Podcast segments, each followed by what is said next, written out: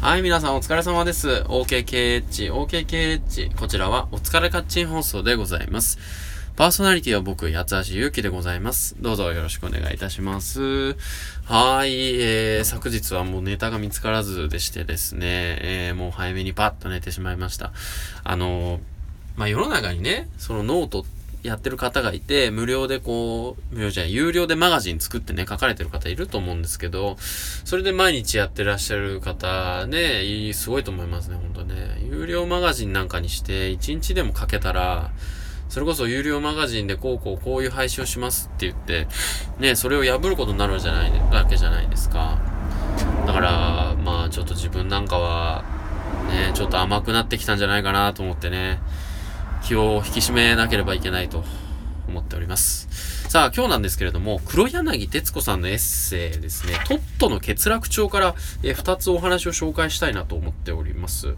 さあ、えっ、ー、と、黒柳徹子さんなんですけれども、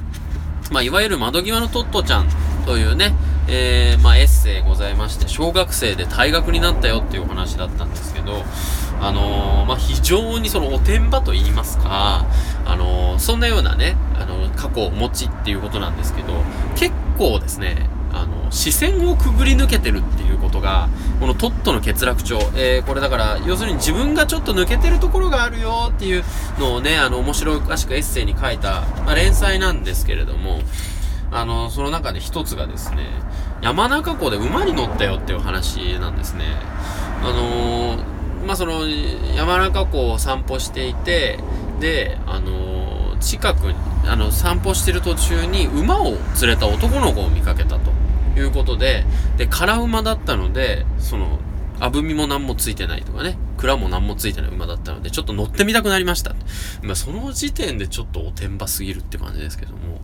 あのー、ね、なんか馬に乗ったんですって。そしたら山中湖の中に馬が入っていって、ジャブジャブと泳ぎ始めたと。自分を乗せたまま。で、馬が力尽きたら山中湖の中に沈んでしまうし、その、かつ自分も振り落とされたら死んでしまうしっていうところで、えー、馬に、こう、すいませんね、乗る前にちゃんと許可を取ればよかったですって囁いたら、それ、あの、馬がね、あの、回れ右して岸に上がってきてくれたっていう、まあ、エピソードが書いてありますけど、黒柳さんなんかその、動物に話しかけるっていうのをなんか得意としてるみたいですね。まあ、そんなような感じで、馬に乗って溺れかけた話が一つありまして。なんかね、あの、競馬の騎手さんにもなりたかったから、まあ、馬に関する話って結構多いですね。ね、なんかね、乗馬もできるんですって。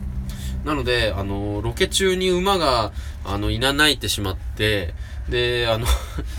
走り出して、みたいな、暴れ馬に乗ったまま、みたいな、そんな話もありました。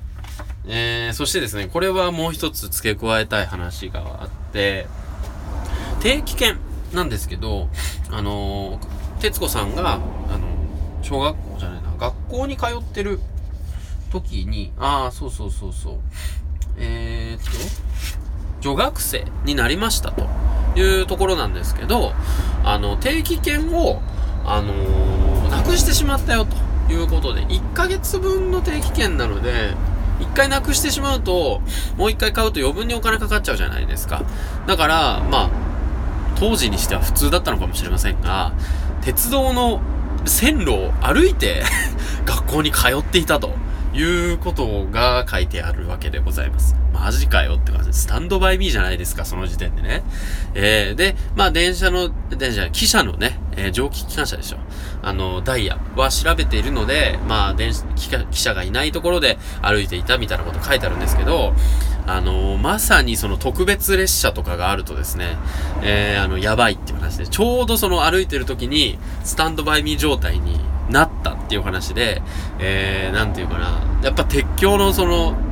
なんで、川のところで、で、右手でぶら下がってたんですって。で、こう、なんか右手でぶら下がって、鉄棒が得意だったから良かったんでしょうかねみたいな感じで軽く書いてありますけど、